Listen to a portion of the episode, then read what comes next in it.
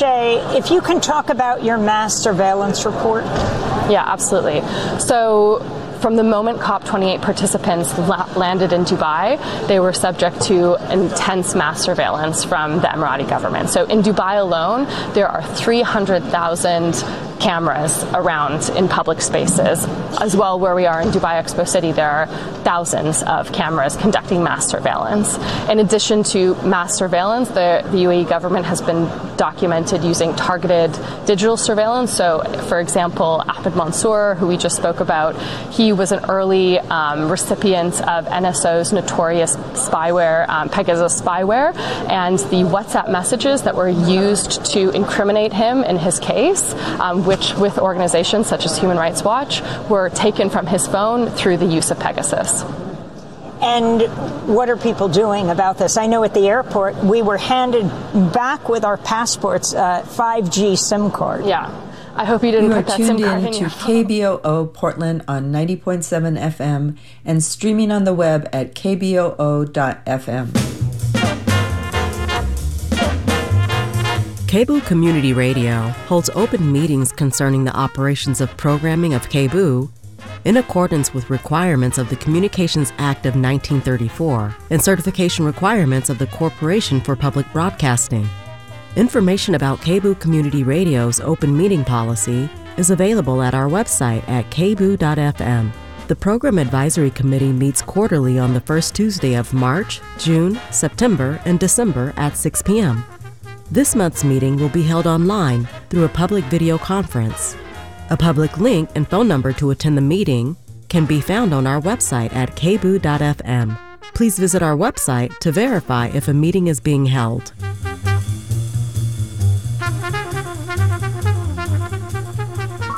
From applicant tracking systems to chatbots to facial recognition, artificial intelligence is transforming our world for the better and also for the worse. Tune in Thursdays at 9 a.m. for The Imaginary Possible, a show that looks at the captivating potentials and the troubling realities of artificial intelligence today. Only on KBOO Community Radio, KBOO 90.7 FM in Portland. Rise them up, KBOO 90.7. You don't know it's your girl Tasha T.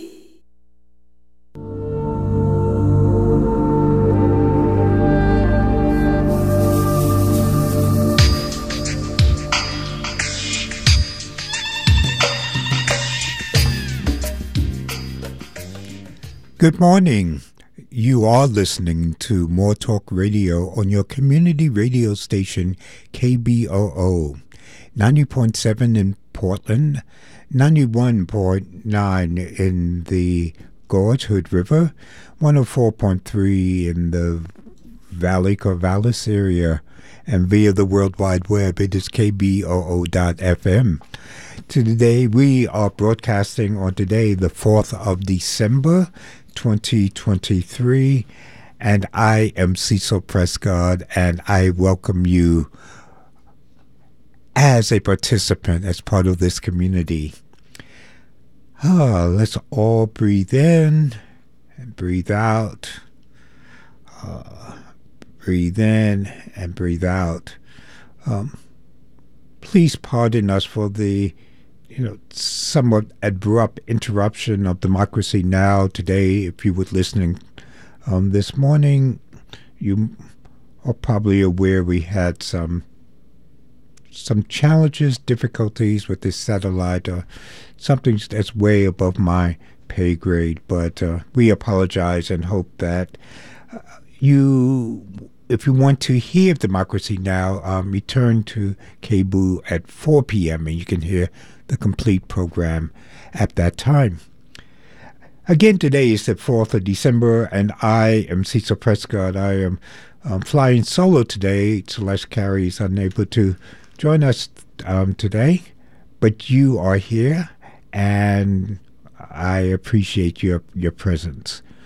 Today in history. So, I have this odd, strange, quirk interest in certain facts come to my mind occasionally, and one of those things is sometimes I have a a gift, maybe for remembering dates. So this I did not know. I had to look it up, actually. Yesterday, December 3rd, in 1847, Frederick Douglass started publishing the North Star, his abolitionist newspaper, and it was instrumental in gaining attention and organizing communities against the exploitation of people and for the abolition of slavery. So yesterday, in 1847, Frederick Douglass started publishing the North Star, which is a reminder that each one of us, wherever we are, can have an influence in our community, and who knows how it may play out, the results of it. So be dedicated and persistent, always knowing that you can make a change. More closely, today, December 4th, 1969, for those of you who are older, but also for those of you who are interested in history. Today, on December 4th, 1969, the revolutionary Black Panther leader Fred Hampton was assassinated in Chicago. He was 21 years old at the time of his assassination by the Chicago police. He was a tremendous organizer. Abel began as a organizer for the NAACP, as a youth organizer, later became the chair of the Black Panther Party in Chicago, which at that time was one of the cities that had a strong chapter of the Black Panther. And also what many of us often forget, Fred Hampton also was one who was interested in organizing communities across all over. So whether you were white or Latino, he and his comrades were interested in organizing communities. So one of the things he organized was something at that time was called the Rainbow Coalition, where leaders from various ethnic communities organized together. And some of you realize that that notion, the Rainbow Coalition, was picked up later in Chicago, as a matter of fact, by Jesse Jackson, that led to Jesse Jackson, 1984 presidential campaign and 1988 campaign, which was instrumental in bringing together a broad spectrum of peoples and community. So we are thankful for people such as Fred Hampton, who said, "You can jail a revolutionary, but you can't jail a revolution." Thank you, Fred Hampton. And also the legacy of the Black Panther Party that we often don't think about. We might remember the pictures of the Black Panther parties in the state capitol in California with their arms, because at that time California permitted open carry of weapons. And so in the Revolutionary Acts in the mid to late 60s, the Black Panther Party, Huey Newton, Bobby Seale, and others raised the concerns of the challenges that urban people were encountering and the need to organize the community. But the legacy of the Black Panther was not just,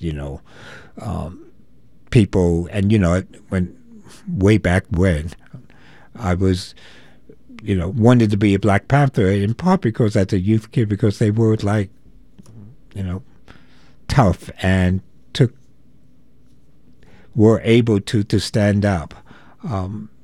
But part of the legacy was more than their leather jackets. but also that things such as a free breakfast program, which we take for granted these days in terms of schools providing breakfast and lunch. 50 years ago, that was not something that existed in the United States, and that it's hard to remember that there was a time when children went to school, as they currently do, went to school hungry, but now they have the opportunity to have breakfast in schools, and that was something, a legacy of the Black Panthers. Also health clinics. They were instrumental in raising awareness in the late 60s and early 70s of sickle cell and testing for sickle cell. They were responsible for helping the creation of legal aid clinics in universities. So the legacy of the Black Panthers were instrumental. And for those of you who are local here in Oregon, there's a rich history, and you might be familiar with some of the work that people have done in terms of documenting the history of Black Panther Party in Oregon and in Portland in particular. You can go to the Vanport Mosaic for an archival film about the local Black Panther Party. Kent Ford, who was an organizer with the Black Panther Party, continues to this day lead tours of the areas in North and Northeast Portland, and continue to have an impact on others. So, said all of this just to remember December 4th. Fred Hampton assassination. You are listening to More Talk Radio. I'm Cecil Prescott. Our numbers here are 503-231-8187. I have more to say, but you're probably tired of hearing me, so let's go to a caller, and let's go to Santiago. Good morning. Good morning, Cecil. I think it's really important to remember, and I there was a break in between when I called in and when I was listening to you, so I don't know if you mentioned it, but the other part of the Black Panther legacy that needs to be remembered when we talk about Fred Hampton, Huey Newton, any of those cats, the thing we have to remember is what drove them, which is socialism. You know, their analysis of the situation that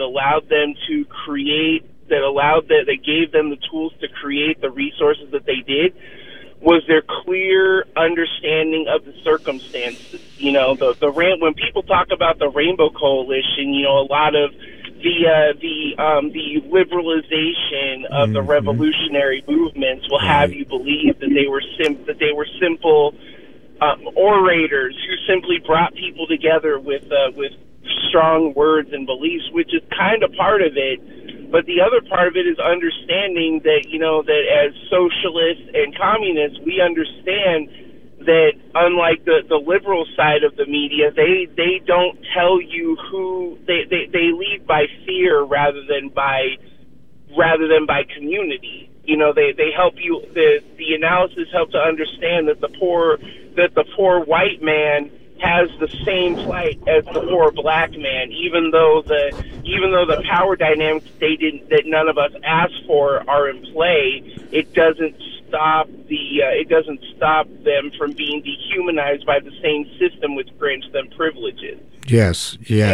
And I think that whenever we talk about that, if we're going to really truly honor the memory of that, we need to keep their understanding of socialism alive. I mean, these were cats who went to go visit China during Mao's time as the leader during the Cultural Revolution, and learned so much from what they were doing at a time, and still a time now, where we are living in fear of China, where we're at the same time living in fear of the USSR, and how a lot of people how a lot of what we understand as being Americans is we think that being American is inherently capitalist, but in fact it is not. Capitalism is just how you organize an economy. Let me add something, and just to emphasize a point you made in terms of their critical role that they by lifting up socialism, it was very clear that they, as you suggested, in terms of their analysis of society as well as the solutions they offer, they were committed socialists. And, you know, it's amazing for me to look back at some of those archival films, and people like Fred Hampton were very, very young, but had, as you suggested, a clear economic and sociological analysis of society, and offered a clear alternative. And there was such a demand, you know, I mentioned, you know, when I was young, I was infatuated by, you know, revolutionaries, you know, as young kids might well be. But part of that, as you said, was the insistence on people studying and having a clear understanding of society and what things we must do to alter society, and as you suggested, to offer something other than the typical liberal gloss over understanding of society. Exactly. And see, and that's kind of the point, because, you know, people often wonder how it is that black folks and brown folks can be wrapped up in these conservative movements.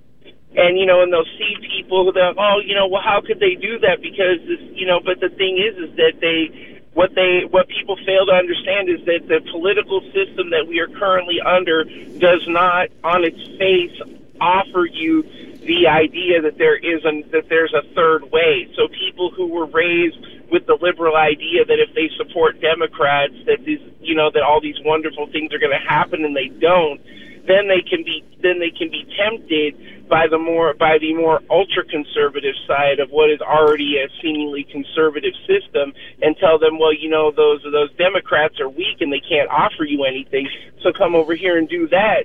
But then they go hard for this stuff. But it's, I mean, at the end of the day, like, people are really looking for another way. Yes. and so by omitting the socialist history that led the Black Panthers, it's omitting the strongest part. It's omitting the strongest part of what essentially was the undercurrent of the civil rights revolution of the 1960s. You know, it's like how they can make a movie about Selma but leave out Kwame Ture. Yes. You know, or how they can make a movie about the Black Messiah but never once speak about socialism, because they want you to see them as angry black men with a bone to pick. And while that may be true on some point, these were cats who were so committed to the cause, such as Huey P. Newton, that, you know, that his desire led him to speak to other people who were doing something different. You know, that, you know, people don't realize that, you know, the original cats were international. Yes. You know, they were supporting Fidel Castro, they were supporting Mao Zedong in a time, and like I said, even now, where we have liberal and conservative pundits telling us that China is the worst place in the world. And I'm not saying that they're perfect by any means, you know, but the thing is that we're not talking about how society is organized, and we don't talk about how American politics became so prevalent and so pervasive over the last 75 years that it seeped its way into other countries that had shed blood to get out of the capitalist way of life, and having to change course just to be able to stay alive, so that a bunch of these goons can go around and say, oh, look, well, you know, they're not socialists anymore because they got billionaires. And it's like, you know what I mean? It becomes like this sort of self-fulfilling prophecy. So so when we talk about Black Panthers, we talk about even Martin Luther King, if you want to get down to it, their undercurrent driving force was socialism, socialist thought. You know, the beloved community doesn't exist outside of socialist thought. Hey, thank you so much, Santiago, and thank you for raising the level of discussion this morning. I commend to you and our other listeners a 1971 film called The Murder of Fred Hampton, which is insightful and one in which you can get a sense of the person and the individual, and as Santiago was saying, the political and economic analysis of these young urban revolutionaries. You are listening to More Talk Radio here on your community radio station, KBOO.FM, 90.7 in Portland, 91.9 in Hood River, 104.3 in Corvallis, and via the World Wide Web, it is KBOO.FM. I'm Cecil Prescott. Our numbers here are 503-231-8187. We began our morning conversation with just a reflection of today in history. I'm recalling not only the start of the abolitionist journal newspaper, the North Star by Frederick Douglass, in 1847, but also in 1969, the assassination of Fred Hampton by the Chicago police. We'll continue our discussion with some of your thoughts and some of your concerns. Our numbers here are 503-231-8187. And if you'd like to comment on some of those thoughts, please do so. I also want to just highlight a couple of other things, and interested in your perspective. Portland City Mayor Ted Wheeler has issued yet another call for workers to return to work in this central core of the city, to go work downtown.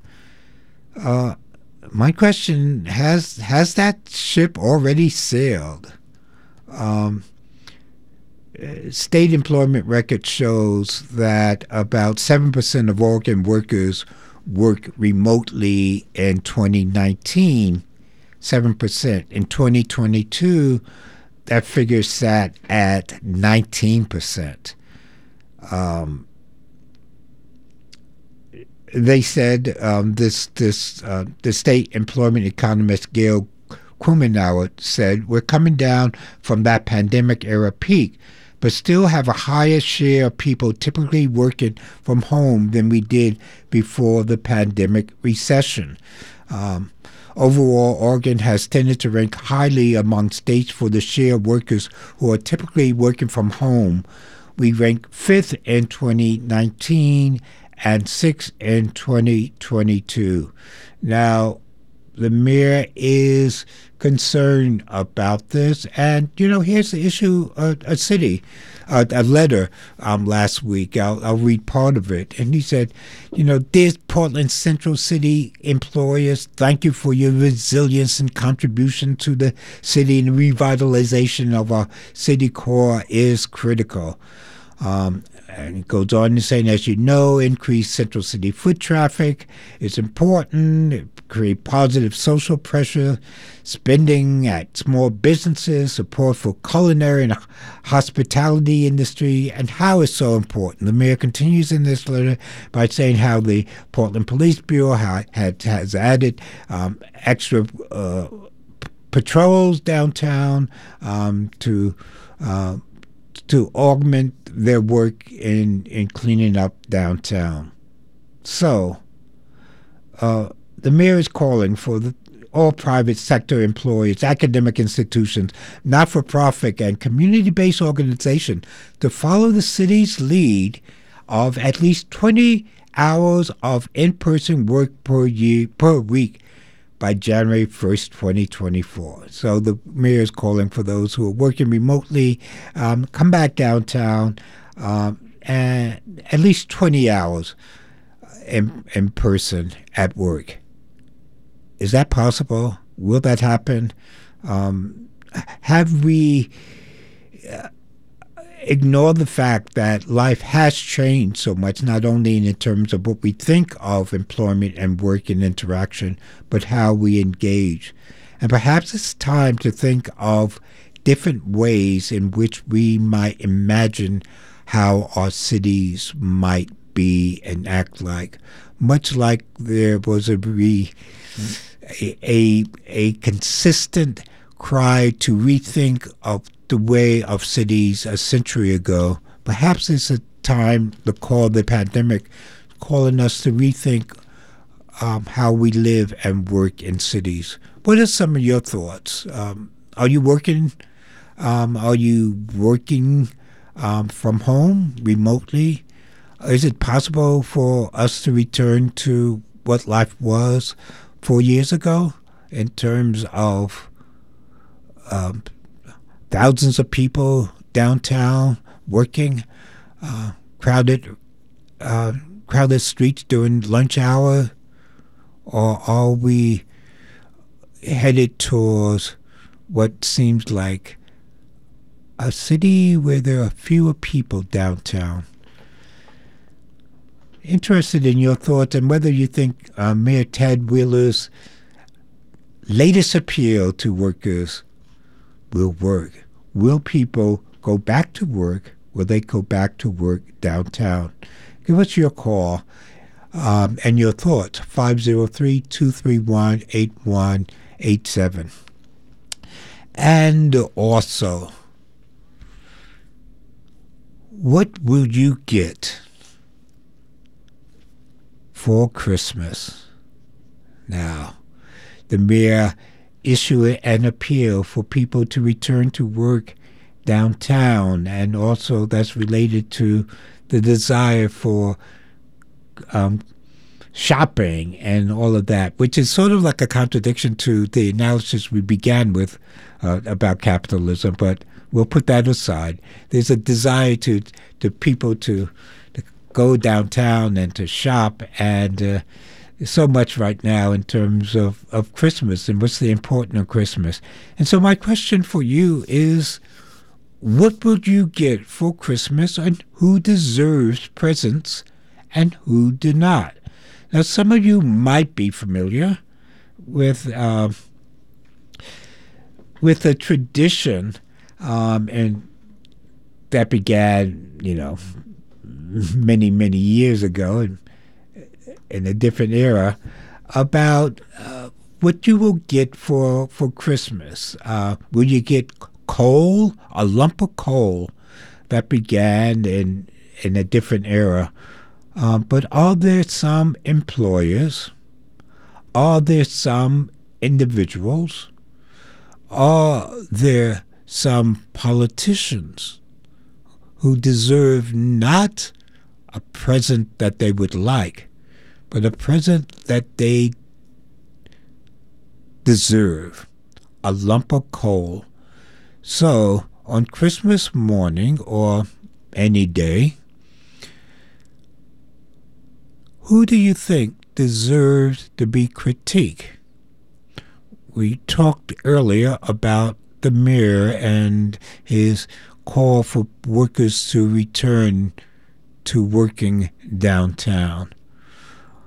What are some of your thoughts of either elected politicians, might be city council persons, county commissioners, those who are elected to state offices?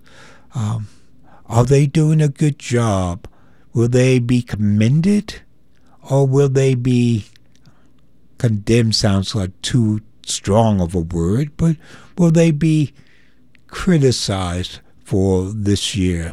Looking over the year, are there certain individuals that you want to highlight for doing a great job, or are there individuals you want to note for doing not such a good job?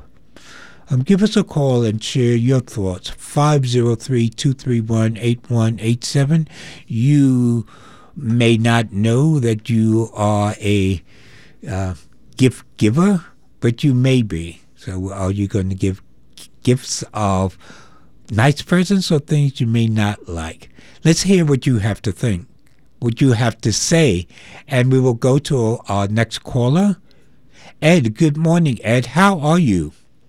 Good morning. I'm doing wonderful. I just heard your comment about coal, and I had to chime in on that one just a little bit because we all think of it as a negative thing to get a lump of coal in your stocking, but when that actually started, it was a very positive thing. It was something that was given to the kids to help keep them warm at night because we heated our houses on coal. And I think a lump of coal would be far more than the politicians deserve. Oh, okay. Far more. Okay. Well, thank you. Yes, and the other thing that I wanted to talk about real quick was words and their meaning. Words, definitions change based on time and people's comprehension of them. And the word socialism and socialist has become a very negative connotation when people hear it because it's been perverted. But socialist and socialism has much more to do with social and our personal and togetherness and how we take care of each other more than it does this political or governmental type situation. And it's we, the people, that have to gather and create that social environment. Say something more about the use of word and how people might readapt or grab onto that.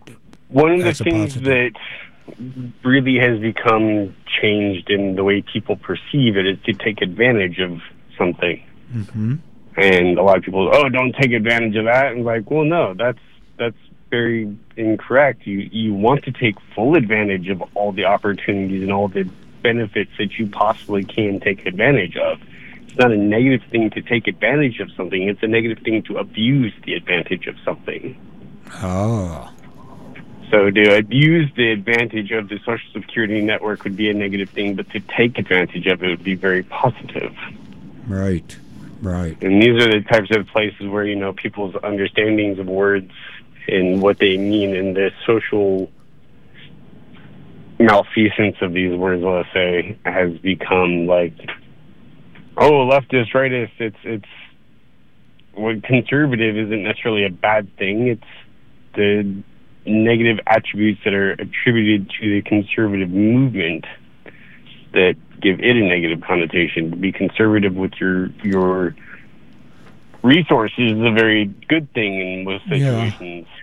Well, I wonder, as you raise these important points, is how careful are we with choosing the words we use, and how deliberate are we and careful in using words and being deliberate rather than just tossing out words that say leftist or commie or fascist. But I think there's more we can do, as you say. Yes, and being deliberate and using the words properly is definitely a very important thing, and to reject the negative connotations given to the words based on people's ideologies. But it goes back to what I said before, it's critical thinking. All right. And being conscious. Thank you. I appreciate you. Thank you so much, Ed, and thank you for reminding us the importance of critical thinking and being precise with the words we use, and giving us a little lesson on coal. I want to add more to that about the these traditions and where they come from. The concept, and this is something I saw on the web, the concept of naughty children receiving unwelcome Christmas presents is not strictly an American invention. Other cultures have similar traditions, and Italian children know La Befana, the Christmas witch, leaves toys and candy for good children, while bad children get lumps of coal.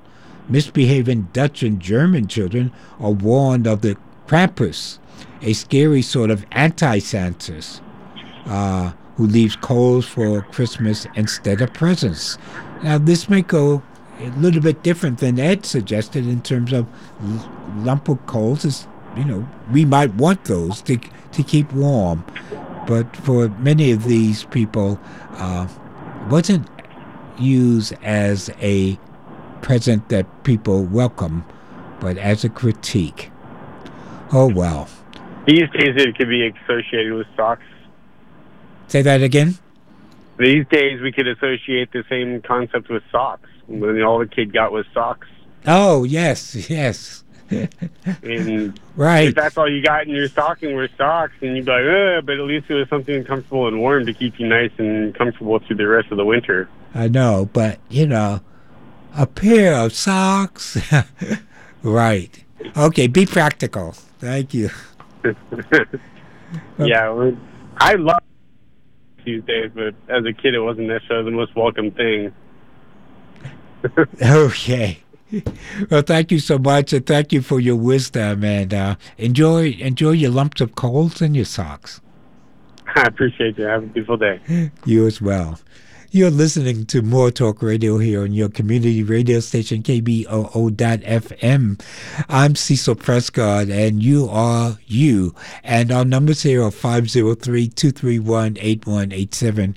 We began this morning by just reviewing today in history, recalling the work of Frederick Douglass and the North Star, and also remembering the legacy and work and revolutionary life of Fred Hampton, and his assassination by Chicago police in 1969, as well as some discussion with some callers about who deserved to be honored or not honored, and some thoughts about where we go. Give us your thoughts, 503-231-8187, and let's go to our next caller. Good morning, Ross. How are you? I'm well, thank you. I'm enjoying the program this morning as usual. I have a couple of things I wanted to share, but the very first thing I wanted to share is some good luck. You know, I have to thank Paul Rowland, who does the Wednesday talk show. Mm-hmm. He had a wonderful guest on, David Lewis, who has recently, and just this year, published a wonderful book, Tribal Histories of the Willamette Valley. Yes. And so I signed up and gave an extra dime to KBOO, and sure enough, it arrived here, and I'm reading the book, and it's so eye-opening, and to see this people talked about in such concrete terms. Mm-hmm. Now, it is a very sad history. I'm beginning to think that our whole history is a trail of tears. But at any rate, I want to thank him, and I want to recommend the book. Give us the title of the book again. Tribal Histories of the Willamette Valley. Yeah. So, and the author is David Lewis. And the author is David Lewis. Yes. Now, the thing that stimulated me to call was to talk about the old days, the Black Panthers, and so on and so forth, and you know, I couldn't help but be transported back to those days, because I'm 81 years old, so you can imagine I couldn't go back that far. I guess I started the 60s because I graduated from high school in 1960. Uh-huh. But a tone creeps into the discussion that alarms me, and that is apparent desire to romanticize. Mm. One or number of the groups that were active in those times. Mm-hmm. There's just so many groups, but the biggest thing of all is to know that we failed. We could have done so much more, and we realize, especially the war in Vietnam. We had, in 1971, we had the largest demonstration ever, and we actually shut down Washington, D.C. I mean, it did not run. Thousands were arrested, and guess what? Nixon resigned. And So did we fail? Yes, we did. We failed. We failed. The war didn't end until 1975. And between the time of 1971, when we had the biggest demonstrations in the world, a couple of million people were killed in Cambodia. Certainly the war did not end as quickly as we wanted it to, and certainly there's more that we could have done. But it might be argued that those people, the thousands of people who were arrested, altered the direction of history, maybe not as quickly that they had wanted or in the exact direction, but something changed. And certainly people such as yourselves impacted your communities in ways that continues to resonate. I'm confusing the times perhaps, but my mind is getting a little foggy. But okay. We left the time and Nixon resigned. Mm-hmm. No. Johnson resigned, and that was followed by what?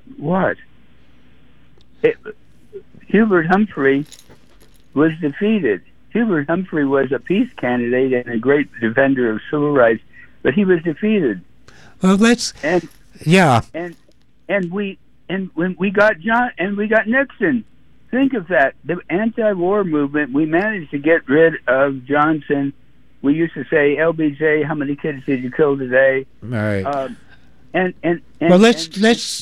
think I understand your point, and let's hear some other people respond to it, whether or not it was the anti-war and revolutionary people failed or succeeded or not.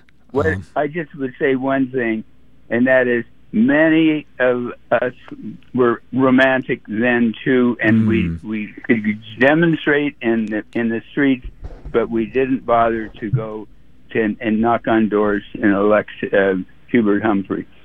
All right, thank you, thank you so much. And I think one thing I got. Thank you so much. I think one thing I got from your conversation was a point is that the tendency to romanticize the past or groups in the past, and I hope we have a clear analysis of that and do not fall into that pattern of not seeing clearly things that were. Certainly, Fred Hampton and the Panthers were revolutionaries. They had their faults and their failures. But, Ross, I think you and those other people push us forward in a way, maybe not as quickly as we wanted to or exactly how we wanted. But I think we bent history just a little bit. Let's hear what Mark has to say. Good morning. Good morning. Cecil. It was Albert Einstein who said the one thing we learn from history is that we don't learn from history. Wow. I remember years ago, Joe Uris had an interview with Richard Perle. Mm-hmm. He was a neocon, and Joe asked him what solidarity means. And Richard Perle said, "Solidarity means agreeing with us." I guess that's. All right. It seems like there are many people who are drunk on a very false egocentric view of the United States, who kind of identify history with the United States, right, and who always see America as the good. We are the good, and the other is the evil. Yes. I appreciate the conversation very much, and I'm hoping always to see the positive. I'm very disappointed by the corporate media that never mentions Canada and never mentions anything good about China. You know, we enjoy these smartphones, and the Chinese people make them. They earn almost nothing.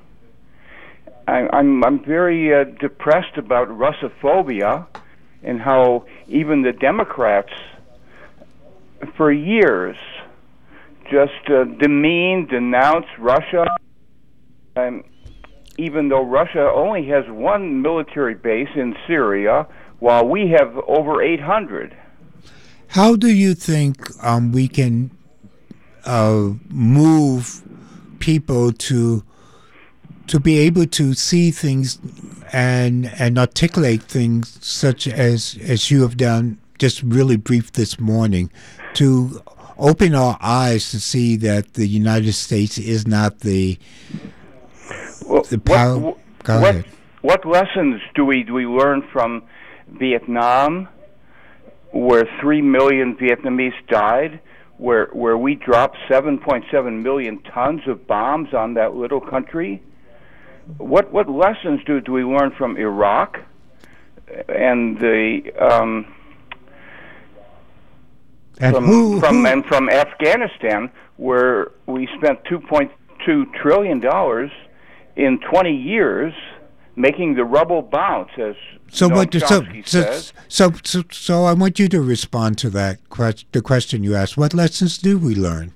Well, we learned that maybe retired generals are making foreign policy, and irrespective of the real security needs.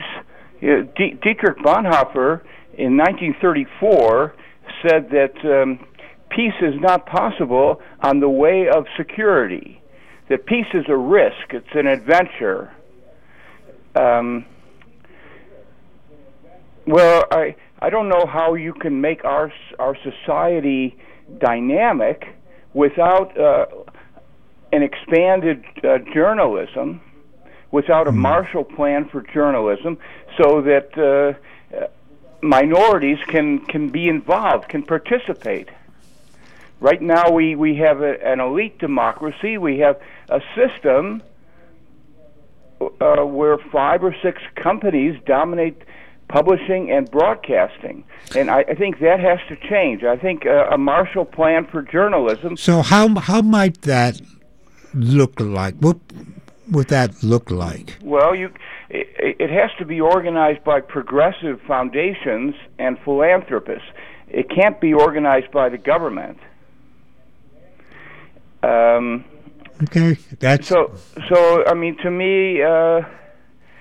We have to discuss this, and it's really a form of qualitative growth. In other words, we leave the extractive economy, we leave the quantitative, the consumer economy, and actually the businesses are closing now. You know, Amazon is taking over, so it might be easier, you know, to. For all of us to become writers and poets and editors. Okay, thank you. Hey, thank you so much, and thank you for that call, for the Marshall Plan, for journalists, for writers, and let's go and write some grants so that it can be made possible. In the meantime, if you want to practice journalism or learn more about journalism right here on your community radio station. Your community radio station, because correct me if I'm wrong, like 80% of the funding comes from listeners of this radio station, and there are opportunities here on your community radio station to learn about what it means to make exciting radio and to create the change. So find out more, and such as caller suggested in terms of a Marshall Plan for journalists. May not be a Marshall Plan, but, you know, Oregon-sized Marshall Plan here on KBOO, your community radio station. I'm Cecil Prescott. We have a few minutes left, and I want to hear what your thoughts are of. Our numbers are 503-231-8187. I began our conversation this morning by talking about Frederick Douglass, Fred Hampton, about revolutionaries and what is possible and what we can do. Fred Hampton said, you can jail a revolutionary, but you cannot jail a revolution. One of our callers reminded us of the tendency to romanticize the past and not be aware of things as they actually were, or recognize the things that we can do to improve things. That's important, to have a clear vision of the way things were, and be able to offer different ways of changing our world. Our conversations this morning, whether it has been with older revolutionaries, as Ross suggested earlier, in terms of giving us his analysis of the last 50 years or so and the failures of liberation movements in the United States and perhaps in the world to move us. But also we heard the for me at least, the words of the inspiration of a younger generation of earlier caller, Santiago, who certainly has an analysis and the importance of being more than just carried away with passion, but to have a clear, deliberate social and economic analysis of a society to move us forward. So all may not be lost. There is possibility for change and revolution.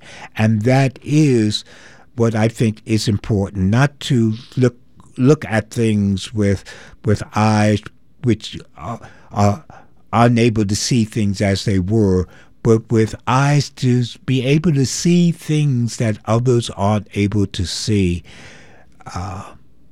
A caller mentioned a book that was mentioned last week on Paul Rowland's program, and the author David Lewis, who reveals for most readers the stories of people who actually lived here in this region, the stories we do not get. It isn't as if those stories do not exist or they are not told, but we have to go to the sources and to the communities and hear those stories, and therefore listen, and there begin to create a future for all of us.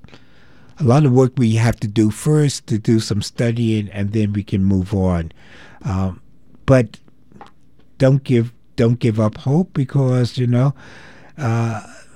you want to be have the good list, and you don't want colds, the fear of Christmas colds, fake colds, and I could sort of like expand this conversation. There's the discussion right now on the COP28 right now. Talking about the world and energy and resources and what we have left, and yeah, but that's a lot to talk about. But to summarize, I think a point that I made earlier is that there is a possibility, there continues to be a possibility of people beginning to make change wherever they are, whether it was a formerly enslaved person such as Frederick Douglass, who by all consideration should not have succeeded to be a revolutionary, to advocate for radical change But that was possible. And so this formerly enslaved person in 1847 began an abolitionist newspaper. That's revolution. And that is an example of what is possible. Or we can think of people such as Fred Hampton, 21 years old, and listen to his speeches, listen to his analysis, as a caller mentioned earlier, in terms of a social, political, and economic analysis of our society, a critical way of viewing things, 21 years old, and had such a sophisticated analysis of our society and able to create, to be a part of the social movements that Ross alluded to in his conversation of pulling people of all sectors of life, moving them forward. Change is possible, and indeed it will be possible if we continue to do the hard work and not give up. So 50 years from now, when they say this day in history, when your grandchildren or great-grandchildren will say this day in history, what was important about December 4th, 2023? Many people might say it is something that you did or you do. And I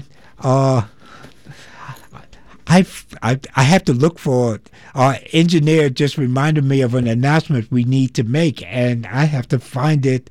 And my phone is so small, so let me see if I can find it. And so Celeste, who's not here, but wants us to know that there's a public meeting that will be held today regarding a proposed code package establishing community-led police accountability system. The city attorney office, in collaboration with council staff, will host a public meeting to discuss the proposed code with the former members of the Police Accountability Commission. This will be at 5:30 to 8:30 today at the Portland Building, room 108 of the Portland Building. And so if you are able, participate in this gathering. Members of the public are invited to provide input because, they need to hear from us.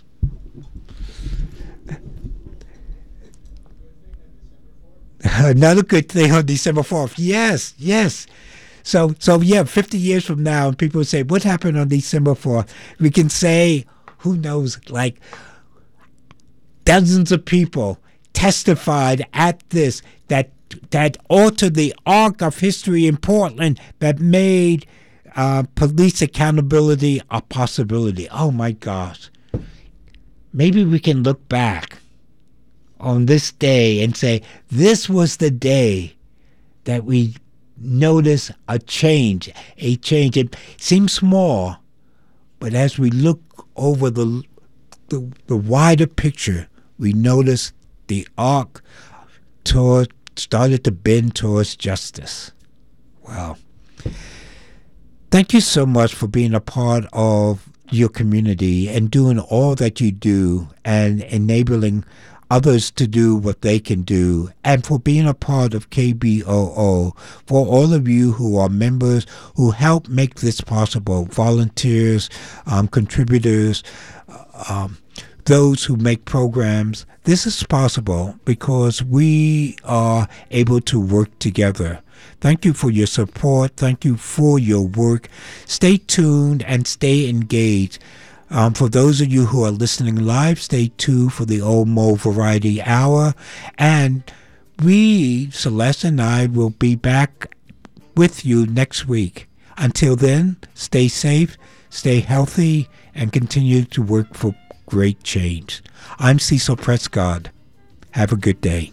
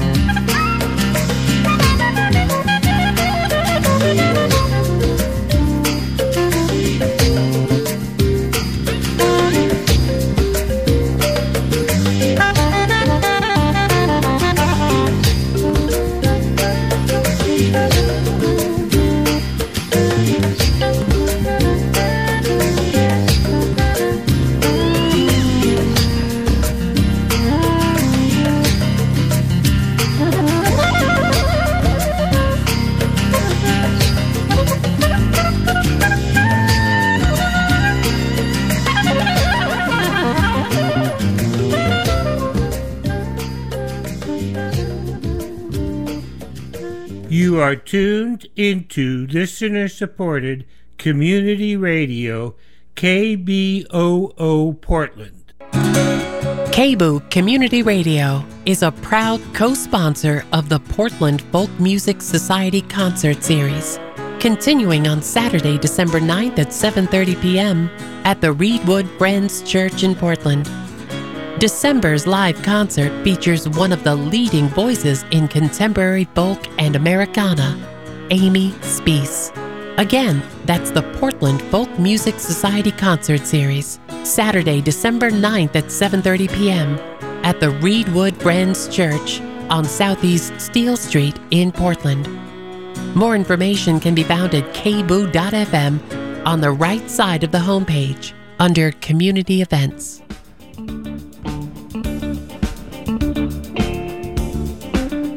KBOO Community Radio